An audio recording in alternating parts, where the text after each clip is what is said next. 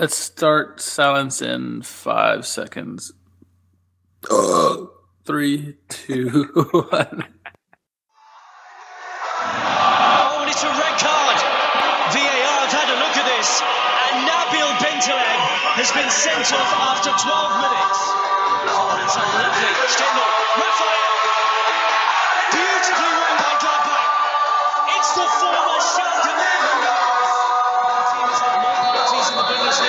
Schalke this season. They've had nine. And they've scored the 10th through Daniel Caligiuri. Completely against the run of play in the first half. There's that song we all know and love. Blau und Weiß ein Leben lang. Hallo, meine Lieben. Wie geht's? Willkommen zum Das Einzige Schalke Podcast auf English. That's right, folks. Officially the world's only English Schalke podcast. I'm your host, Richard Carmen. Thank you for tuning back to our show. Schalke fans are some of the greatest fans in the world, many of whom speak English. This pod aims to bring you the latest from the Royal Blues, talk to the English speaking fans of the club, get their point of view across, and bring you game highlights. As always, joining me on the show, co-host Jack Mangan. Jack, how are we doing this Monday evening? Good evening, Richard. Good to be with you as always. Let me tell you, man, Mondays are typically pretty brutal days. I like to come home, fix myself a drink, uh, but this glass of scotch is particularly generous this evening. As, as my dear friend Mike Lapointe would say, four fingers of happiness going on right now. What a day. Indeed. Schalke. What a weekend. What is going on? Wow, it's um you know, before we really get into the big news of the weekend, which is the game, we're gonna we had some really some confirmation, which was that Max Meyer confirmed he would be leaving Gelsenkirchen this offseason. And he also confirmed to us that he is a teenage girl. Uh, for those who don't know what we're talking about, uh, as as the common trend now with teenage girls here in the United States, uh, and apparently with some pro athletes lately too, Max Meyer has deleted all mention of Schalke on his Instagram and Twitter. Uh, he's not the first to do this, of course, in the U.S. Uh, Julio Jones of the Atlanta Falcons has done the same. Um, so uh, this screams unprofessionalism and immaturity, Jack. Uh, I don't know what to make of it. That's just the beginning of everything. Um, what? Tell everybody else what else happened uh, today. In fact, Yeah, so despite previous comments from Christian Heidel that, you know, the talks have been, you know, amicable and, and everyone's been fairly calm, apparently a lot of that is, is not true. And the, the drama that we've seen unfolding today is absolutely remarkable. So, um, what really set all this off, Max Meyer, if, if any of you are not familiar, has not been playing recently, has not really featured much over the past few weeks. Um, uh, apparently, there was a, a foot injury or something along those lines that had kept him out last week. Um, after the match, Max Meyer took it upon himself to put it out there publicly that he actually was completely fit, in his opinion, and uh, was not held out because of the injury, but for apparently some some other reasons. Um, at the, at that point, uh, forgive me if I'm messing up the order of this a little bit, but uh, you know, Schalke president comes out and, and basically, you know, criticizes him and says that he's leaving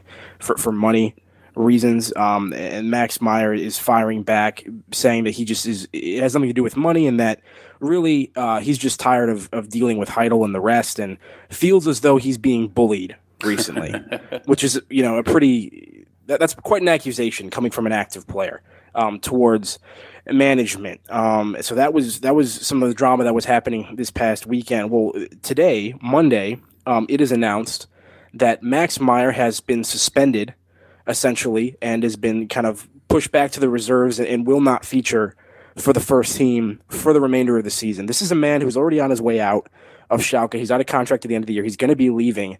And he is now officially sort of banished from the first team. This is how acrimonious this has gone. Christian Heidel then went on uh, Sky Sports this evening um, for an interview uh, and gave us some insight, apparently, into the conversations that have been happening between the club and, and Max Meyer's uh, agent, Roger Wittmann, and um, just. I mean, I don't even. I, I know I'm rambling at this point already, but this is this is just this is just remarkable. Like what is going? I mean, Max Meyer is is a player who we, we saw come up through the youth system, was full of promise, you know, burst into the first team picture at a very young age. yeah. Um, and then for whatever reason, struggled in recent seasons a little bit, kind of plateaued. Um, and he really had this. We've talked about this at length on the podcast, obviously, but you know, under Tedesco, he, he switched into sort of loosely like a number six role from his typical number 10. And his career has seen this great revitalization this season. He's, he's been putting in great performances. He's been a very important player for us. Um, and, and apparently, in his mind and in the mind of his agent, he is now, because of this, a world class player. or at least this is what Christian Heidel is, is alleging was said. Um, if you haven't seen these quotes, I, I, suggest you go read them. But basically, uh, you know, when Heidel reached out for negotiations in December, apparently, uh, Roger Wittmann basically said that uh, unless they are both going to agree that Max Meyer is a world class talent who would be not only starting but be a key, a key player for any top European club in the world. We're talking Barcelona, Real Madrid. Unless they can agree on that as a starting point, there's no point in even uh, Schalke putting forth an offer to re-sign Max Meyer because you know the clubs, the, the two parties will just be so far apart what they think is going on. Um, it, it's incredibly disappointing to see, and as a result of all this nonsense, um, Max Meyer is now going to be leaving Schalke in probably the most undignified way possible, burning every possible bridge. And you know what could have been a disappointing but fairly gracious exit um, is, is, probably one where his legacy at the club is going to be tarnished for quite a long time, if not forever. So I will shut up now and let you uh, contribute to this, Richard. Um, I'm a little heated at the moment, obviously. I couldn't tell. Um, yeah, but yeah, I mean, go ahead. First of all, I think we both can agree that uh, as far as world class talent Leon Goretzka might be the only person on the team that can be qualified possibly as that. And even he would not start on Barcelona or Real Madrid or any of the top club teams in the world. So where this where the manager or the, the agent for Max Meyer thinks he's pulling this out of, I don't know because uh, there's very few players in this world that can just go jump on any team in the world starting. Um, so first, let's get that out of the way. Uh, it's ridiculous, really, what this whole saga has turned into, and um, I know they asked Tedesco like about this as well, and he's like he he he admitted that he was puzzled, you know, why the relations between uh, Max Meyer and the club went so sour. He's he, his quote was, uh, "My impression for a long time was that Max felt at home here. That's what he expressed to the coaching staff. I'm disappointed at his personal attacks and can't fully understand them as they simply don't add up." Which you know, it, it's it's even further uh, backing up kind of what Heidel says because. Um, he's, you know, Meyer's claimed that he's being bullied and stuff. Now, now, maybe the club is saying, you know, you know, please give us a decision by such such time so we can make a decision whether to, you know, if we have to move on from you, we can start looking elsewhere. I can see that maybe, but I don't I don't know about bullying. I mean, hey, it could happen. It's very possible in this day and age. Um, who knows how things were done back in the day? And I'm sure that bullying or bullying or worse could have been could have been classified, especially in other other European leagues and uh, maybe Eastern, on the Eastern Bloc and whatnot. But this is ridiculous. Um, it's like I said, it, it's talk about boy that escalated quickly. It, this is definitely um, uh, a Ron Burgundy material here. It's uh, it goes from you know a claim quote unquote foot injury, then it was oh no I'm not I'm not injured. It's it's I don't know. I wonder where where originally started back. I mean, it must have been within negotiations. Uh, I bet you it was that you know, Goretzka was offered about twelve million dollars a year, and he was offered only, uh, what was it, five yeah, million five, a year? Five so half, something like that. Yeah. And if his agent is claiming that he's world class, which which you could say that Goretzka is, and I, that's where I guess he was hoping to get twelve million dollars, and that's, I mean, it, it, all kind of went sour. I think maybe Heidel uh, hit this hit this the wrong way because they, they knew both Goretzka and Meyer were were up, their contracts were up this year, and they made a full up blitz to try to get uh, Leon Goretzka, and they kind of left Max Meyer in the wing, and that may be kind of where it turned sour. Maybe Max Meyer didn't feel like he was wanted, and then or at least maybe that's what the agent was gonna you know put in his ear and and get him to believe uh, that uh, you know he was he's not valued at this club. And then when he started performing well, like you said, they said, you know what, hey, we're gonna get we're trying to get the most money, trying to be like uh, Rino uh, Rino Maiola, or whatever his name is, or Mino Raiola, sorry, uh, the other super agent. So. Um, yeah, it's, this is this ridiculous, uh, but with the Max Meyer and stuff. The difference between Leon Goretzka, I mean, I've been criti- critical of Leon Goretzka this season, particularly in the Rook for some of the performances he's put in. But what is Leon Goretzka doing right now? He's largely keeping his mouth shut. He's keeping his head down. He's on the pitch every week trying to help us qualify for the Champions League and leave this club on as good a note of po- as possible, you know, given the circumstances. Obviously, there are a number of fans who are disappointed in his departure. I am one of them. Um, but he's out there. He's playing. He's trying. Max Meyer is nowhere to be seen And for a player of Max Meyer's caliber, because Max Meyer is a good player, he's not a world class player, Right. But he's he's a very good Bundesliga player, and I do think I agree with Christian Heidel's comments that he has the potential to potentially be a world class player. Yeah. one day. It speaks volumes that a club like Schalke, who is trying to qualify for the Champions League, Max Meyer is not only not playing now, but has basically been banished and is not going to play for the rest of the season. That should tell you how disappointed they are in his behavior. Um, I mean, this is this is this is insane. I, I don't know how it escalated this quickly. Uh, I mean, but once again, you know, everyone was going to be disappointed with Max Meyer's departure. Um, you know, we're, we're tired of losing our players, and we're tired of losing them, especially for free. Max Meyer was going to be just another one in a long line of of such players. But to, to have it go from that to Schalke basically saying, "You're done. We don't even want you for the rest of the season. Have fun." Is, is that's such a strong statement from the club, and you know what?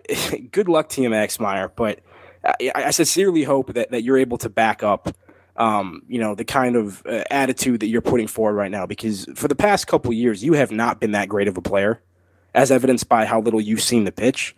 And yeah, you've had a great season. You've turned around. We've all been happy for you. We've been excited about it.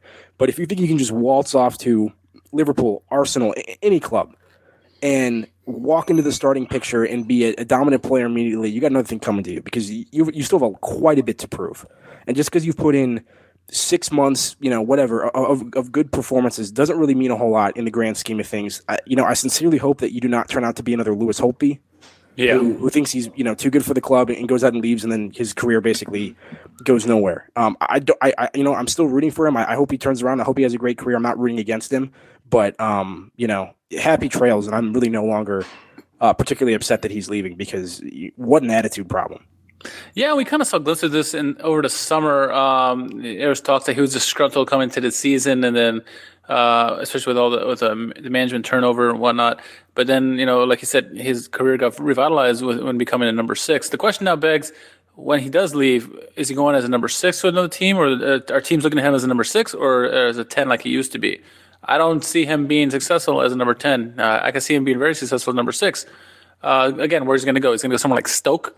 Is he going to think that they're a top level team? I don't know. I, I can see a Premier League team. Maybe maybe Wolverhampton are going to try, sign him now that they're going to Premier League. Question for you: How many assists do you think Max Meyer has this season? How many goals do you think he has Okay. in Bundesliga fixtures?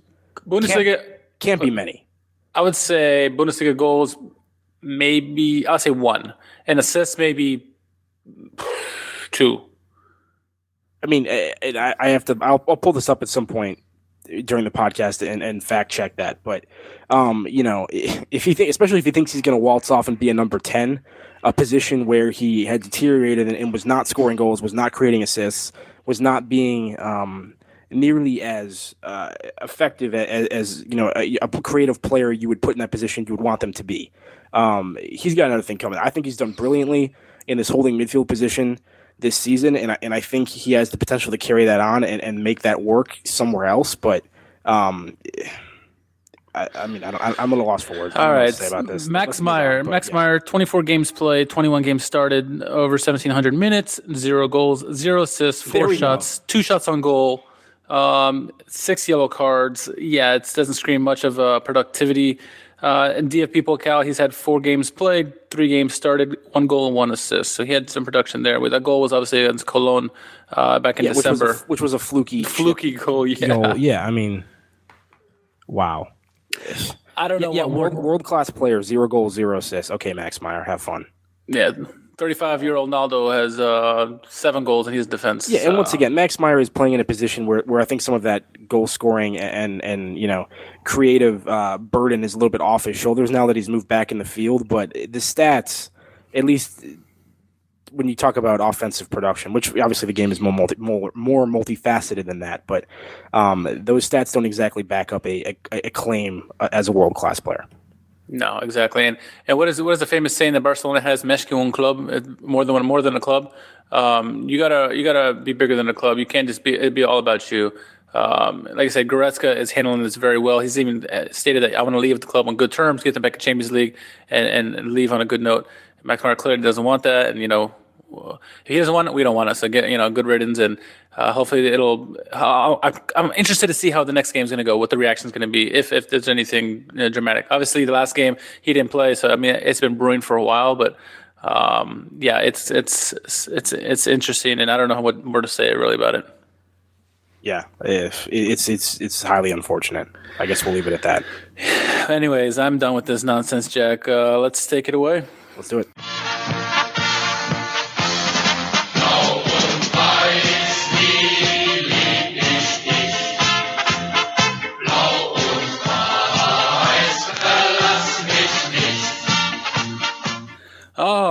Right. Um, after a salty draw to Cologne last week, um, mostly Jack and I being salty, uh, Schalke are back this weekend, and, and they were in a big heavyweight bout with Borussia Mönchengladbach.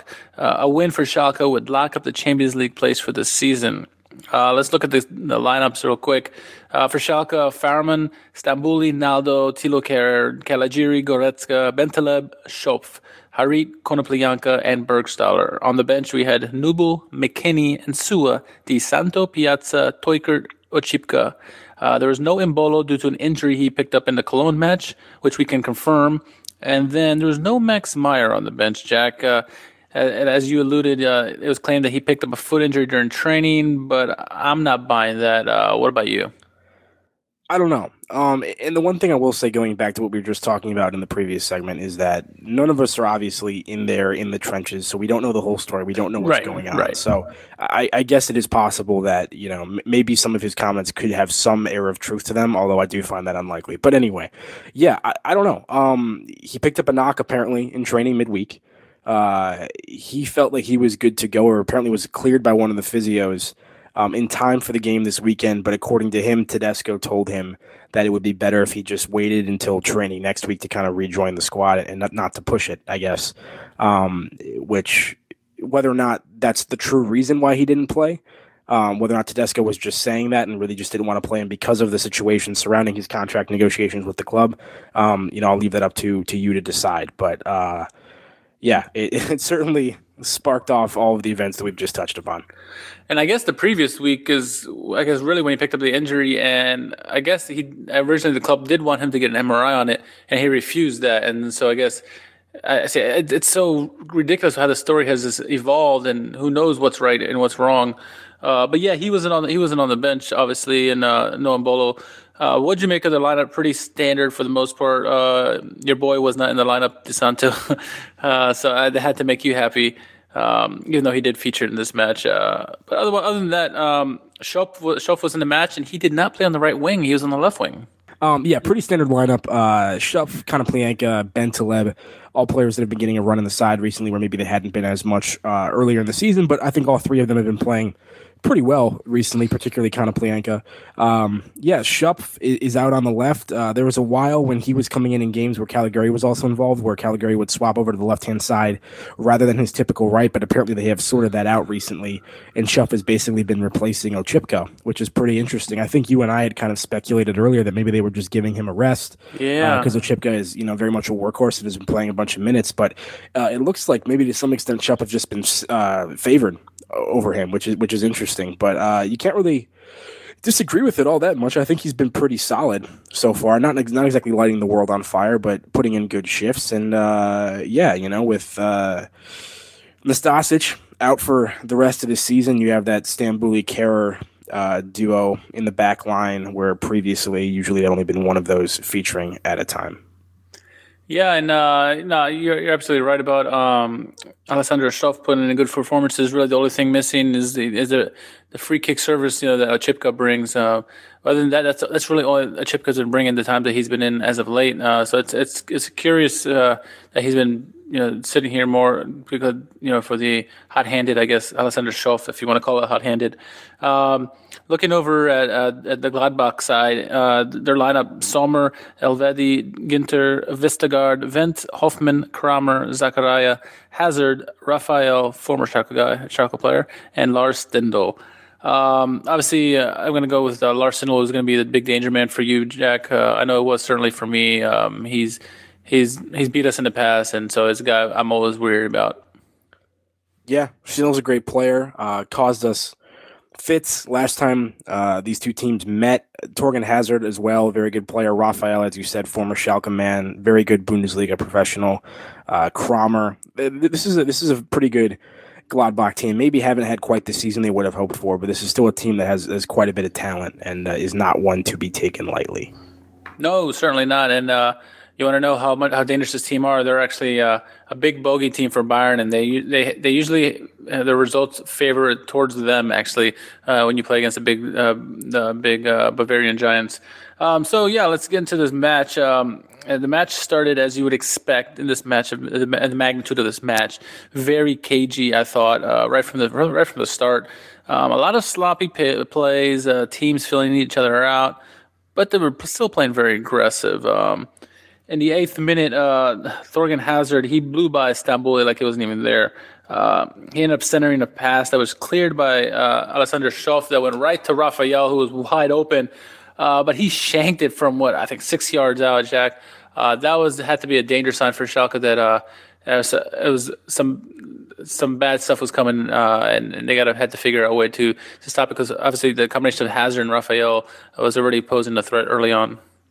Yeah, Thorgan Hazard, obviously an excellent player. Uh, I think that's something that we have seen from Schalke recently. A very good defensive team, obviously, but when they when a team has a player, particularly a player um, on the left wing that is capable of getting in behind and then and then playing a ball, you know, across from sort of the end line, that seems to be a situation that gives Schalke fits. Whether you want to talk about uh, Ito maybe from from Hamburg or yeah. other performances recently, sort of in that vein. I thought that was kind of what we were seeing early.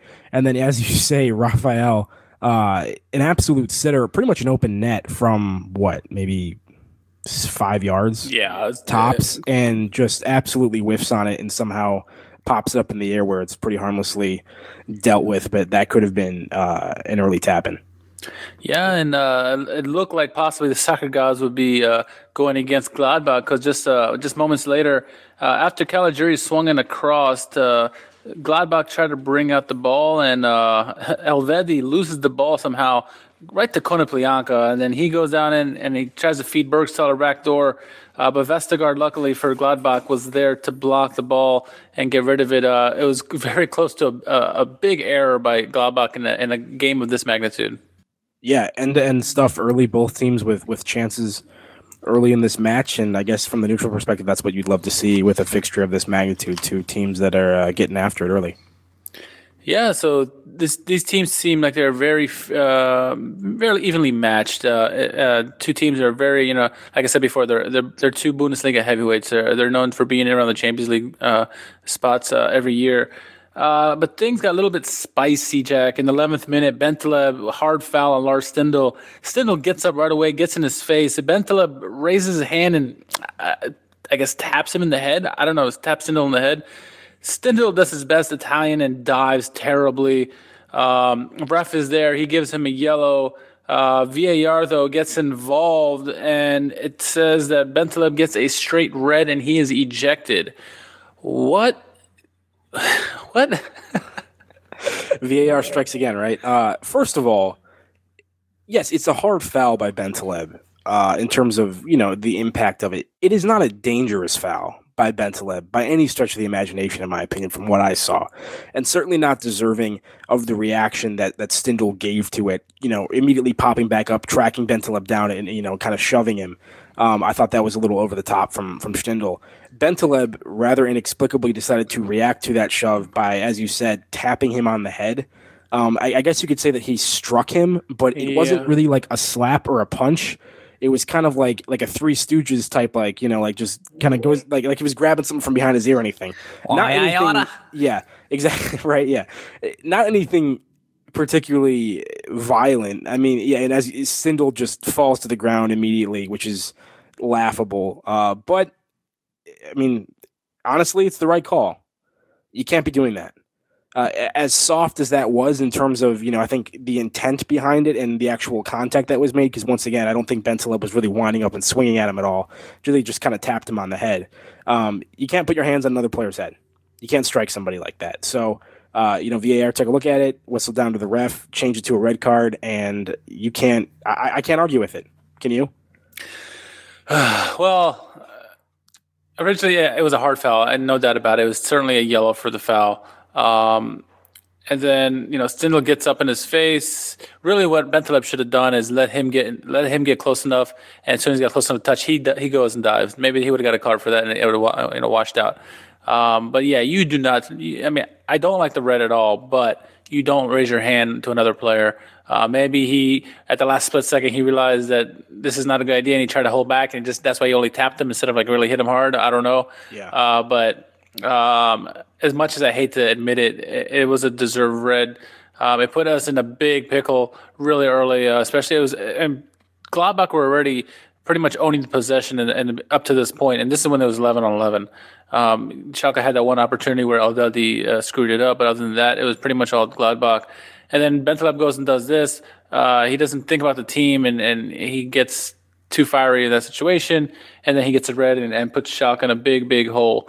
Um, so that happened in the 11th minute. It took several minutes to sort this out. Bentaleb had to get off the pitch. Um, a lot of people that I was seeing on Twitter, Schalke fans, were very angry about this decision. Uh, and once again, as far as striking somebody in the head goes, this is about as soft as you can possibly get. Absolutely. So I understand the anger at you know a red card and, and also the acting job from Stindl, but bottom line is you can't do that. It's in the laws of the game, and it, it's just a moment of madness from Bentaleb, and he deserved to be sent off. And we'll get to Stindl and his and his antics a little bit later. Um, maybe a little karma again there, but uh, through 15 minutes, Gladbach had better the play, obviously aided by the red card. But even before that, like I said, Jack, uh, I thought they were they they looked the better. The two teams creating creating more opportunities. Uh, again, as Hazard, you know, being a hazard over there against uh, Stambouli. Um, Heyo. Heyo. Uh, but. Uh, but yeah, it, seems to be a, a, common thread that teams go down our left flank, like you said, and, and take advantage of Stambouli or sometimes Kehrer if he's back there. Um, so we need to get that resolved. And it's it's it's kind of inexplicable inexplicable because Caligiuri is actually pretty good defensively, and I maybe he's not falling back as as as well as he can to help the defense out. I'm not sure, but um, there's a couple plays in this game where Caligiuri made some uh, outstanding defensive plays from the wing. So uh, we know he can do it. He's certainly a two way player. Quick question about that, since you you brought some, ah, wow, I am just struggling today to get my words out. Um, so Max Meyer, Max, Max Meyer. Oh yeah, so angry. uh, um, don't you think it's interesting because the the positioning of, of Kehrer and Stambouli back when one only one of these players was typically on the field at a time both of them would be playing in that in that right back position. Uh, you know, the rightmost of those three center backs. That's where Kehrer normally plays if Nastasic is on the pitch. Right. Kehrer is a much more athletic player than Stambouli. Has better recovery speed.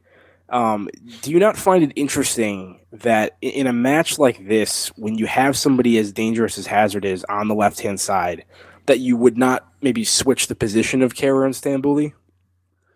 You'd either do that or you would you'd assign whoever the right wing was, and in this case Daniel Caligiuri, more defensive responsibilities to help him out because you knew you know how much of a um, uh, troublemaker this player is going to be to, for you. Uh, so it's, it's, one of those two things, you know, either put Kehrer over there and, and, and put Stambouli on the other side. But then, you know, if you do do that, if you do switch to the two backs, what happens if, if, Hazard goes on the other side? You know, then you got to switch back. You know, so you, you, I think maybe add some defense, defensive responsibilities not only for the six uh, who was Bentaleb in this position or it was, yeah. um, but Caligiuri and Schaffos and the wing backs need to come back and help because. You know what was so big about this system early on in the season is that the wingbacks were coming back to help and make it a five-man defense. That's what yeah. Hoffenheim did last year. This is what we were doing this year, um, but we haven't been doing that as of late, and it's and it showed in the um, yeah. when teams uh, take advantage of us in that, situation. I just think the Hamburg match, Stan Stambouli was in that position as well and got eaten alive. Oh yeah. And actually, now that I think about it, was Kehrer playing in Caligiuri's role in that match? He might have been. Yeah. If that if that's the case, then never mind because I guess Ito just burned both of them. But eh, anyway, I think in a match like this where you have a, a presence that you know is probably going to cause you problems, you might want to go with the the more athletic uh, rangy, pacey choice rather than Stambouli, who is as good as he has been filling in in that role this season and kind of trying to transition to that position. Uh, he has some liabilities in, in that department. Yeah, uh, I'm with you. I'm with you there. Um, and it's uh, I, I was curious what the formation would be once Bentaleb left, but you saw right away uh, on the sideline. Um, Tedesco was yelling out three, three, two, one uh, for the formation. Uh, you know, which it's funny because you know we look at it on paper as it's a front three, right? Uh, Harit, Konoplyanka, and Burgstaller, or whoever whoever the three are up there. Uh, it seems like in, in Tedesco's eyes, it's a two-one where the you know Konoplyanka and Harit are more like the the they're right just behind Burgstaller, and Burgstaller is the lone lone striker, which I didn't I didn't realize, but it, it kind of made sense when I saw him do that. You know, mention that he wanted a three-three-two-one. Uh, but I just wanted to throw that out there. Yeah. Um, so really, you know, after the red card happened, there was only really one decent chance for Gladbach after that, and that was really that, that came really before the red card. Schalke, they weren't giving many opportunities away to Gladbach. It seemed they seemed to tighten up defensively. Uh, ironically, when they lost the player. Um, you know, you go over to the 21st minute. Nico Elvedi, Elvedi uh, gets a great chance. Uh, uh, he, you know, I thought Gladbach were going to get the lead here. Uh, he takes a shot, Kehrer deflects it, and Fährmann uh, he makes a save with his back leg. Uh, he's diving the wrong way, but his leg his leg is right there, and it, it makes a save. Um, I for sure thought Elvedi would get the first goal there. Yeah, once again, I think it was Hazard to Raffael uh, getting in behind on the, yep. the left hand side, and then just cuts it back, rolls it open to a wide open Elvedi who uh, hits it pretty tamely, honestly. Um, I, mean, I think he was just trying to curl it in. Uh, and, and, as you said, it got deflected, bounced around, and luckily Fährmann was able to get something on it and pop it over. But uh, a lot of space for him to take that shot, and that was a nervy moment. Um, it's uh, I lost my train of thought. uh, there was a yellow card in this one. Uh, in the 26, uh, Wendt got a yellow on Caligiuri, a pretty hard foul. Um, speaking of Caligiuri, uh, a few minutes after that, uh, Ralf Fährmann he ended up kicking it deep. Uh, I was looking for Caligiuri. Uh, he took it, you know, past Wendt, uh, who just got the yellow on Caligiuri, one on one. Um, he found a trailing Burgstaller who blasted it in, uh, but Sommer Sommer was forced to make a save. To that point, that was probably Schalke's best opportunity, other than the the, the chance they had earlier when Vestergaard made the save. Um, good good good pass out by Fährmann. uh, long pass that that Caligiuri able to get. Caligiuri went one on one against Wendt and just blew by him. And and I thought Berg, Burgstaller needs to do better on this on his finishes, but uh, good play over all around. I thought. Yeah, I mean, to be honest, it was kind of a tough angle for Burgstaller. Uh, he had kind of come in on the right hand side, close to where Caligiuri was, to make himself available for that ball, and uh, he had a defender to his left a little bit that was kind of blocking off part of that angle, and then Sommer was on the near post. So he, he made great contact with it, hit it near post, uh, but Sommer was there to, cover it, and ultimately I think it was a pretty easy save. But it, it was a good, definitely a good chance. Caligiuri getting out, showing his pace, and making things happen. You know, we're gonna we're gonna mention Thorgan Hazard's name a lot, and that's because not because we like him, it's because he was doing damage to Schalke all night long. It seemed like, and they had no answer for him. Um, in the 32nd minute, Gladbach, uh, they as a team cut Schalke apart, literally. Uh, Wendt had a deep pass to Thorgan Hazard. Uh, he danced around Naldo and Stambouli, really making our defense look um, shambolic. Uh, slid it over to Stindl, who was onside, and he fed the ball to a wide open Raffael for a tap in. Um, all I could say is the defense was. I mean, everybody was just ball watching in that in that situation, just watching the play go go back and forth through the Gladbach players shockingly similar start to that play as to the Naldo to Konoplyanka goal from last week. Yeah, very similar. Uh, you know, they pick it up in a, kind of a deep midfield position, and Hazard is streaking on the left hand side. It's a beautiful through ball that kind of catches him in stride, and he's charging towards the box, cuts in on his right hand side, and he draws several defenders into him when he does that, uh, which leaves Stindl wide open. As you said, Fährmann comes out to try to stop that. And uh, Raffael is just a few feet to his left, uh, who receives the ball, and then he has a you know one of the easier goals he's going to score in his career with a tap in. So the former Schalke man uh, strikes against us. And it seems that always happens. The former Schalke players come back and uh, and haunt you, right? All former players usually haunt their teams. Uh, you can ask Roma about Mo Salah, you know, if you want. uh, so through the first 35 minutes, uh, as you expected, with a man up, Gladbach were bossing possession. It was something like 66 to 34 percent. Um, and then you know we, we talked about earlier with the with the Bentaleb yellow and Stindl making a dive. We said you know sometimes there's karma involved. Um, well, that karma would pay off or come back. I guess not pay off. It would come back, maybe. Um, you know, you hate to see anyone get injured, uh, but in a bit of karma, the man who caused the red card by Bentaleb goes out with an ankle injury. At first, I thought he was diving again, uh, but it it was serious enough he couldn't walk on it, and uh, um, I guess when he got in a collision with uh, Thilo Kehrer, he ended up having to get uh, substituted out. Um, yeah, so I don't know if it's karma or just uh, bad luck, uh, but Stindl, uh, despite all his antics, he did end up getting hurt, which uh, ended up hurting Gladbach for sure. I absolutely thought that he was faking it again and was going for yet another Oscar in this Yeah, match. I did. Because it didn't look like Thilo Kehrer really did anything. If anything, he just sort of bodied him. It wasn't a. I think Thilo Kehrer won the ball here too, so it wasn't a particularly dangerous tackle on his part. When you see the replay, however, uh, turns Rolled his ankle. Yeah, Yeah, turns his ankle. It, they looked pretty nasty too. And once you saw that, you realized that uh, this was no joke and was potentially going to cause him some problems. So I mean, you can say it's karma. Obviously, I'm not. I'm not wishing uh, any injury upon any player. Stindl has had a great season. Is somebody who's potentially in contention for a ticket to Russia. Uh, Yep. This this summer, uh, I know there's a lot of people who would love to see that, and, and if he does get that distinction, I don't think that you can say it's unearned. So, I actually haven't followed up on this to see what the extent of the damage was. So, if if I'm misinformed about this, then I apologize. But I, I do hope he's okay and that he's he's back soon. Yeah, I, I haven't seen any updates as well. Um, I know when he first fell over, he made the made the substitution signal, and I still thought it was a, as a dive at that point. But then uh, his teammates came over and, and, and medical staff came over. And they did they motioned for the, the substitution as well. Uh, that's when you knew it was pretty serious. Then you saw the replays. Um, Cuisance would come on, uh, the Frenchman would come on for Stindl.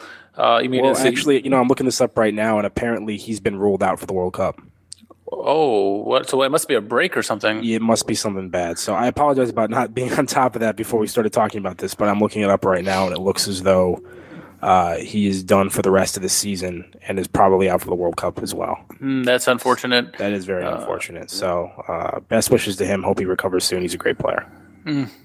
Well, that's that's unfortunate. So I will take back my karma my karma statement from earlier, but um, good luck to him on that. Uh, all right, so f- you know, it like we're going to go into halftime, you know, down a goal, but Schalke finally uh, finds some way to get good possession. Uh, Naldo ends up switching play over to Konopl- Konoplyanka on the left hand side. Uh, he's doing his patented move, which he does all the time, but teams seem can't to figure him out.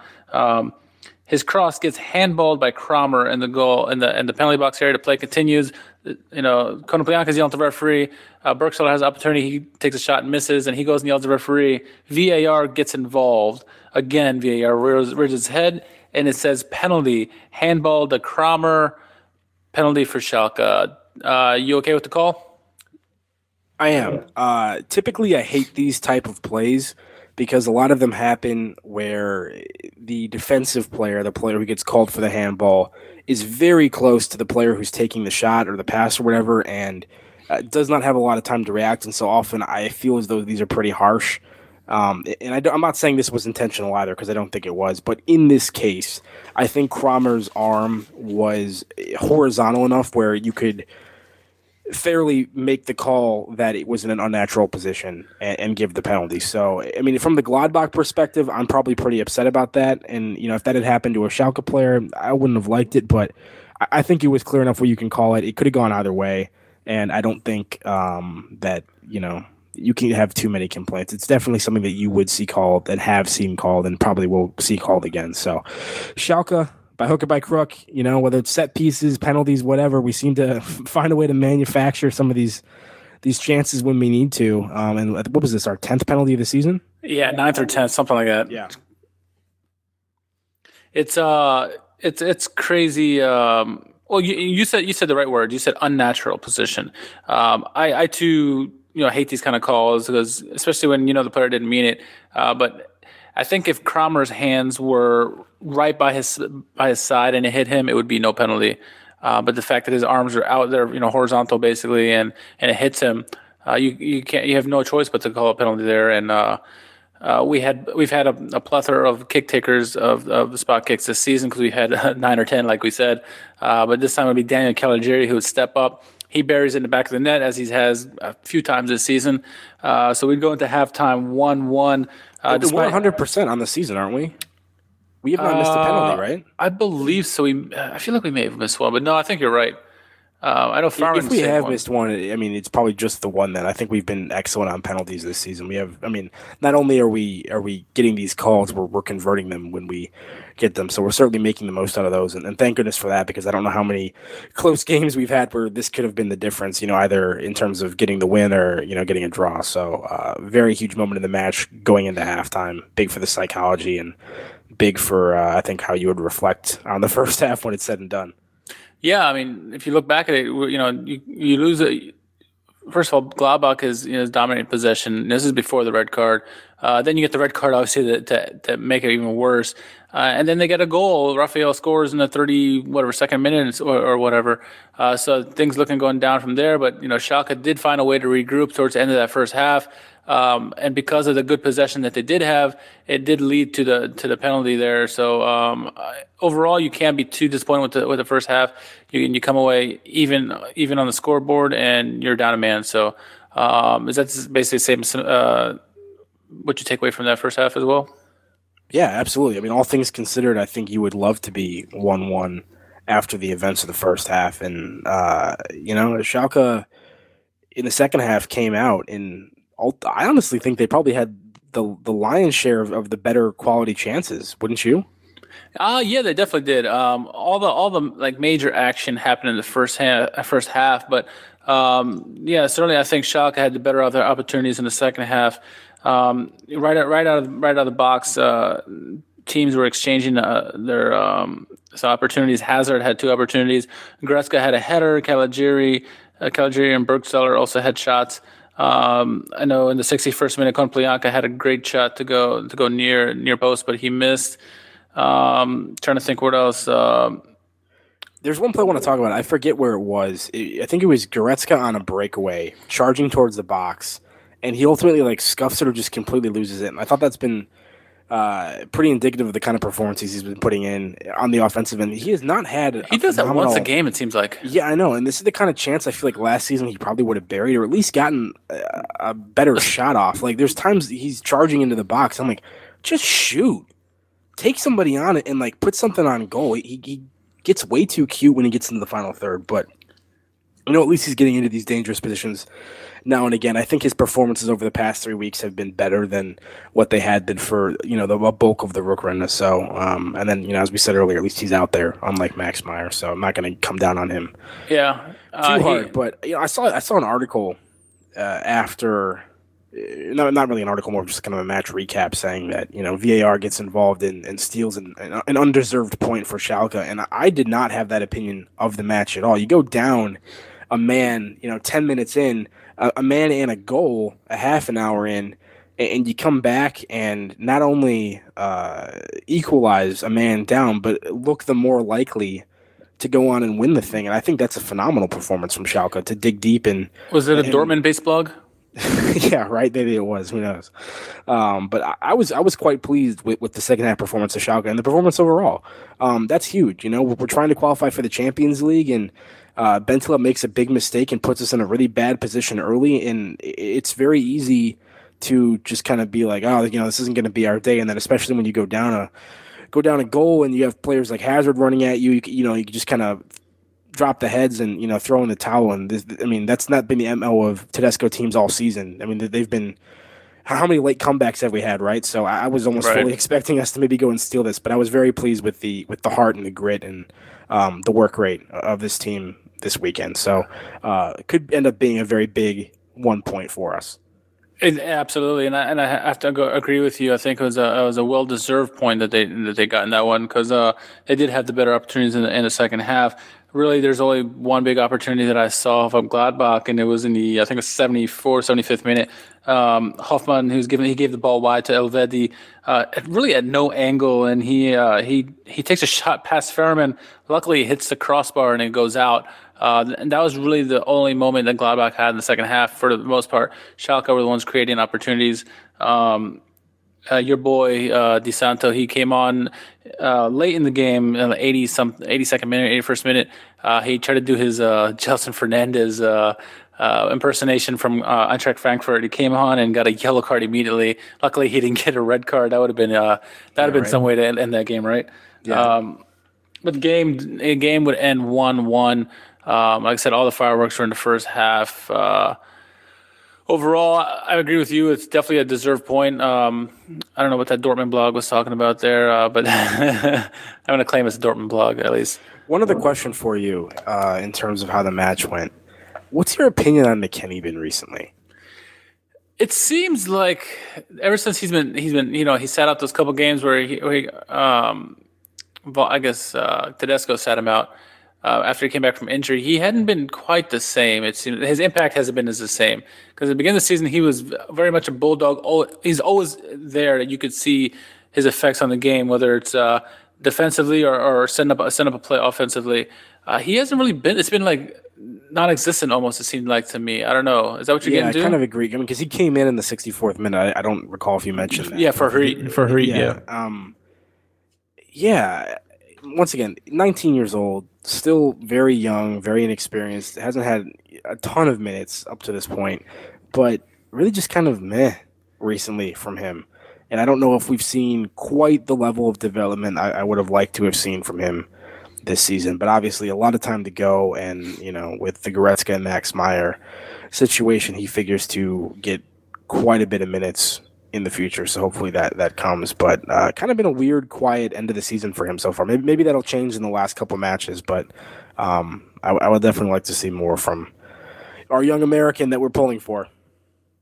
Yeah, in uh, last week he got the start, and I thought he started the match well there, where he was uh, uh, jumping on passes by by the opposition and and and causing some havoc early on, but then he kind of disappeared after that. And then this game, like you said, came on in the 64th minute and really didn't contribute much. Um, there was there was an appearance by Teuchert in the 90th minute. It was a late substitution for Konoplyanka, um, but you know he, he, really didn't have much time to do anything, um, much less breathe. Uh, so Nuremberg, yeah. stand up. That's right. Uh, at least Schöpf made a, a, a, good a good job there uh, in this one. So yeah, one one. Uh, next week we play Augsburg, right? Um, is, is that true? I honestly don't know. yeah, I'm pretty sure we got two games left, right? Yes, I believe so. So it should be Augsburg and then it's Eintracht. So you yeah. are correct. I can confirm. so those Augsburg be, matches are always very interesting too. Yeah, they it, it's always it always seems to be goals in those kind of games. Um, you never know what to expect with them. They got they got a good young young player there, and uh, their team is really actually pretty good. Uh, mid-table team, uh, but they're very much uh, better than where they are in the table. Uh, just the way they play, maybe just the way they play against Schalke. Um, it's uh, it's never an easy game, and I, the, the, that game always worries me. I don't know about you, but it, it certainly worries me. Absolutely, two points ahead of Dortmund currently. Uh, still in second place, five points ahead of Hoffenheim, who yeah. have now leapfrogged Leverkusen. I don't think a lot of people saw that coming. You know, maybe five maybe, or six weeks ago. Yeah. I think I think people were looking at it being a Leverkusen, Leipzig, Frankfurt conversation for fourth place. Hoffenheim's put quite a little good run here together recently and and snuck in there. We'll see if they can hold on to it. But um, as long as we pick up what at least one point this weekend, we will officially lock up Champions League. But Oh God, it's. St- I mean, if we lose both these matches, mm. oh man, I mean, it's. It, we, we just couldn't get the win this weekend, right? Oh man. It, Luckily we're, for we're us, Dortmund uh, drew as well. Thank you, thank you, Werder Bremen. Uh, you helped us out tremendously because had they won, it would have been, I think, uh, one point for Dortmund lead, maybe. Wait, no, it might have been tied. It would have been tied. Yeah. So, uh, and I don't know who got the goal. I don't know if it's goal differential or head to head. It should be head to head, but it's probably goal differential. In which case, we'd be down to Dortmund. Um, that is true. Yeah. So, uh, but yeah, Hoffenheim, they're they're five points you know, behind us. We have not locked up Champions League as of yet. I think if we get at least one more point in these next two games, we'll lock up Champions League. Um, had we won against Gladbach, we would have we would have got all three points, or we would have got uh, Champions League secured. So anything can happen. I'm not sure who Dortmund. Let's uh, see if I get my app going. See who Dortmund are playing because I'm very curious. Dortmund and Hoffenheim, who they have to play uh, next. Hopefully they play each other. That would be very good. But it never works really out that way. I don't know that. Is the tiebreaker head to head or is it goal difference? I believe it's goal difference because it's been early in the season. I believe we were tied with Dortmund, but they had the better goal differential. They're ahead of us if, as before we played them. So I think that's what it is. So let's see. Dortmund oh, play man. Mainz. Mainz had a big win this weekend, and then Hoffenheim have Stuttgart. Uh, both games are very um, winnable for them. We obviously have Eintracht to close out the season. Uh, ta- ta- ta-. What a story that was from last Mainz game of the weekend. season. Did you did you catch that by the way? What's that? That that story from Mainz this weekend, where the uh, one of their players who was on the rever- the reserve squad was pulled off a bus on his way to a match to go start for the, the senior team for Mainz against Leipzig and ends up scoring the winner. Oh, Baku. Yeah, or not the winner. I think it was three 0 right? But uh, you Yeah, know, oh, the penal- the penalty yeah, kick? Yeah, the last goal. So that was Oh. that was a pretty incredible story. Oh, Follow your dreams, everybody. Yeah. there you go. That was pretty cool. So here's Sorry, some continue. drama. Here's some drama. So we're five points up on Hoffenheim, right? Um, say they get three points, and we get zero in the next game. So that puts them two points behind us. Uh, but going into the last game, they play against Dortmund. Ooh. It's two and three going at each other. Uh, now, if Hoffenheim win, I mean, it also depends on what Leverkusen are doing as well. Because I mean, if they they win out the two games and we blow two games, it, they very well could leapfrog us. But um, it's uh, certainly a, a tasty matchup to end the season for Hoffenheim and, and Dortmund, which, which could help help make or break our Champions League too as well. Um, the last game of the season for Bayer, they go against Hanover. Um, Hanover have been uh, no pushovers as of late, and, and next week Bayer actually play Werder Bremen, who who just drew Dortmund. So um, it's still all to play for. Um, I think a win next game, um, or even a point, probably would lock up Champions League. Uh, let's hope they can do that against Augsburg. Um, Thank God for this Champions League race because Bayern's just chilling with a 24 point lead. I totally forgot Byron was in this. Yeah, right. Goal difference of plus 65. What is this nonsense? oh my! Um, also, real quick, RIP to Cologne, who have Officially relegated? Oh, what about Hamburg? Um, although you know our bogey team's gone, right? So well, there you go. hopefully that will bode well for us next season. But uh, hate to see them go down. They have a great fan base. They're a great club. Um, I would have much preferred to see Hamburg go down. No offense to any Hamburg listeners, you may for some reason have, but um, That we may have. I don't know. Maybe Hamburg still will go down. Who knows? But they they're they're trying to pull it off late. Wolves could end up being the ones who. Can you imagine if Hamburg somehow gets into 16th place and then wins the playoff again? oh wow! Would that be That'd three great. consecutive seasons? I where they, think where, where they win the playoff game. Uh, They are just surviving, you know, by every. I, I don't know how they're going to pull this off. I mean, maybe they won't. Maybe Wolfsburg will. Put in So a it is. performance. It is. Uh, Hamburg goes in the playoff against the third team from Bundesliga two. That is correct. Yes. Okay, so uh, coming up uh, back to back to the Bundesliga, Fortuna Dusseldorf. It's been a while Yeah. since we've seen them. Nuremberg, Schalke's feeder team. Or uh, I mean, what? Uh, Nuremberg's going to be into. they're- have a very good relationship with Schalke, uh, so it'll be great to see them back. It'll be fun games for those two teams. Well, that's not good though, because then we're not going to be able to get any uh, mid-season signings from them, probably, because we're going to be in direct competition. That's our feeder club's going to disappear next season. we'll have to find a new one. Yeah. Uh, and then Holstein Kiel, they've been they've been a very interesting team. They are a very small club that's done so well in Bundesliga Zwei. Um, I think that uh, them in a playoff with Hamburg or whoever uh, will be very interesting. You got to give the, the edge to to the Bundesliga club, but you never know. Um, I'm going to be completely honest with you. My Zweite Bundesliga knowledge is not the best. It's um, I'm kind of ashamed of that, but It's a fun league to watch. Holstein Kiel, I have never even heard of. They came Same they- with small club. Arminia. What is that? Bielefeld. Be- Bielefeld. Yeah. have not heard of them either. Bochum, Duisburg, Sandhausen, Ingolstadt, Union Berlin. I'm familiar with all of these teams, but Holstein Kiel. Yeah. Uh, not they haven't locked that up yet either, have they? They have a couple No. games left, right? no, but they got like a five point lead on whoever's So they behind look- them. Yeah, okay. They're probably going to come up as well, or at least have a chance to. Uh, Make a playoff. all right. Well, if, if if Hamburg ends up being in 16th place, then uh, Holstein Kiel, I am firmly on your bandwagon. Let's go. yeah, that's right. The small club that could, right? Um, so, Schalke fans, that was our recap of uh, the game that was 1 1. Um, tell us your thoughts at SO4 underscore podcast on Twitter. Uh, Jack, before we get out of here, let's uh, talk about someone we, we picked up, but we, we forgot to mention with all this drama with Max Meyer Goretzka, uh, bad bad playing, is a player that is going to be very suitable for us next season. Salif Sane from Hanover 96. Yeah, I, I can't believe we neglected to mention this on the podcast at some point. So we, we apologize about that if we haven't touched on this. But uh, yeah, sneaky good pickup for for us. I'm I'm pretty excited about that. He's a very solid player, kind of a versatile player as well. Can can pop into a a holding midfield position if necessary, as well as you know center back. So uh, that'll give us depth in two positions where I think we need depth uh, for sure. Um, you know, Höwedes looks like he's unlikely to return to the club. Naldo, as as phenomenal as he has been, and he has been phenomenal, is not getting any younger.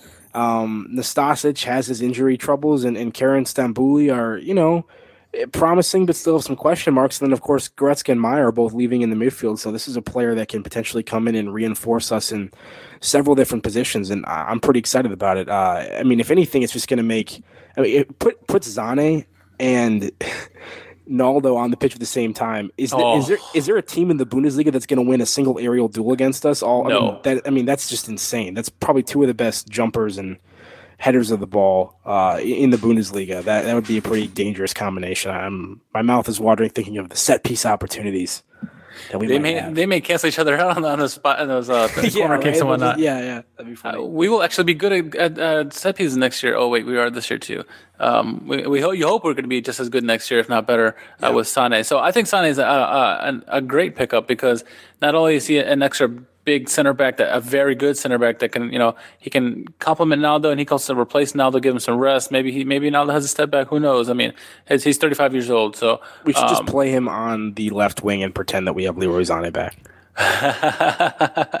you could do that.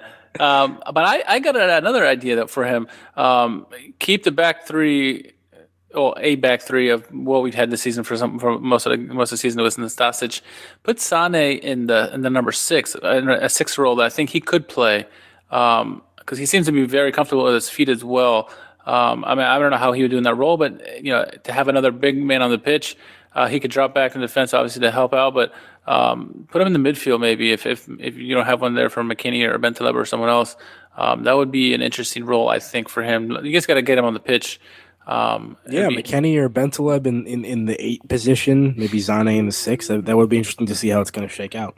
Yeah, so uh, definitely, definitely big about big on this guy. I'm big on this signing. Uh, back in December, Bundesliga Fanatic had an article called "The Under-Recognized Hero of Hanover, Salif Sane." Um, Love the alliteration there. Hero yes, yes, Good stuff. Good writing. Uh, so the, a real extra, real quick uh, out of this, it said Sane 27 is having a high quality breakout season for the 96ers that any Bayern player would be proud to claim. Uh, he has been selected man of the match six of the 12 league matches up to that point, uh, and he's played uh, that he's played in twice as many awards as any other Bundesliga player not named Arturo Vidal. Um, so he's been he's been having excellent performances for uh, for Hanover. Um, I did not realize he is a Frenchman. Um, what does it say here? I'll have to tweet this article out for people to read it. Um, it just goes on and on about um, the rating, the, the, I guess uh, his statistics uh, during the season. It says uh, he wins uh, 81% uh, of his duels in the air, uh, and uh, he's had some shots hit the post this season, which um, he was also named UEFA Team of the Week uh, early in the season as well. So yeah, it's, it's a good article from Bundesliga Fanatics. You should definitely check it out. Um, Salif Sane, uh, excellent pickup by Schalke, and like I said, we we would have mentioned this before, uh, but we've been caught up so much in the poor play by Schalke, and then yeah, the whole drama that is you know Meyer and Goretzka and, and yeah. everyone else. So. Uh, our apologies to that, but that is a massive pickup for us. And uh, with Mark Uth, uh, I'm just curious to see what we do in the off season. Um, uh, who else we bring in because we definitely need to bring in some players and not lose anybody. You know, we have to increase that depth. If we're going to be in Champions League, uh, we need to have more depth than what we currently have because putting out the same lineup every week for the most part uh, is not going to cut it. These guys are going to get tired, and we saw that in a couple matches this season where the guys definitely looked tired um, and weren't playing to their best. And you can even look at the the semifinal DFB Pokal against Eintracht Frankfurt. We just didn't seem to have all the energy that we had maybe early in the season.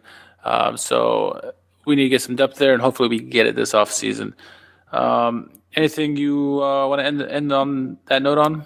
Uh, quick shout out and thank you to uh, Marco G. I'm going to butcher your handle here, so I'm not even going to say it, but Marco G. And then also um, Sasha at Harit04, who is uh, a very good Schalke account to follow, three times as many followers as me. So there you go. Um, tweets about Schalke pretty consistently. Both of them helped me with the translation of Heidel's interview tonight. Uh, I do not speak German, in case you didn't know. I, I can pick out you know uh, small phrases and words and kind of Sane, general. Meyer, yeah, yeah, no, yeah, I can get I can get the general gist of certain things, but a lot of the detail is sometimes lost on me. So uh, I appreciate both of them helping me out with uh, sort of the English transcription of what was going on in that interview. So uh, shout out to them and, and toss them a follow if you see them. Uh, as for me, JM Mangan, J M M A N G A N on Twitter. Uh, two games to go. Let's finish out strong. Get back to the Champions League, eh?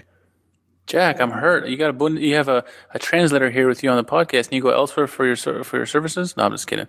No, that's great. That's great. you got We to have- charge me. That's just true. That's a very good point.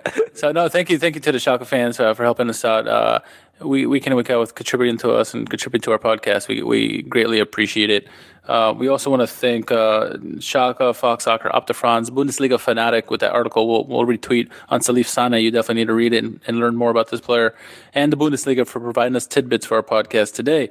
Uh, once again, I am your host, Richard Kharman, and you can find me on Twitter as well at R underscore K H A R M A N. Jack, you were uh, recently on the Euro, uh, Kings of Euro podcast, or what's the podcast Curdy has? Yeah, the Kings of Europe podcast hosted on the uh, the four platform Fields of Anfield uh, Road. Uh, Smith, uh, who appeared with us recapping the Dortmund match, um, is- is running that. I appeared on that. I forget if I plugged that last week or not, but we had a, a very interesting conversation about uh, a lot of things European football, Champions League, you know, the Roma, Liverpool tie, Real Madrid, Bayern, uh, also the Serie A race, which is very much your wheelhouse and not mine, right? Um, the Serie A talk. Uh, but, you know, I, I gave my best shot at that and talked about Man City's place in history, a lot of things. It was, it was a lot of fun to uh, talk about something other than Schalke. As much as I do enjoy that, I am a fan of, you know, the European game in general as well. So that was a lot of fun. Definitely give that a listen. I think I retweeted that. Maybe I'll go back and retweet that again. Uh, check that out. Listen Yeah, to those episodes. Listen to all of our friends, of course. You know, whether it's Tyler Dunn, uh, the guys at Hand, Frank Frankfurt, you know, Navercuse, any of those people. They're all they're all good people and do and do excellent work. So uh, definitely support them as well, not just us. I am actually going to take Jack's lead. I am also going to join Critty's podcast, uh, Kings of Europe uh, podcast, this Wednesday. So uh, stay tuned for that next week uh, on top of this podcast here. So uh, thank you to everyone who listens and tunes in each and each week. We really appreciate it. Um, until the next pod comes, my friends, stay ready and we'll be with you soon. Shoes.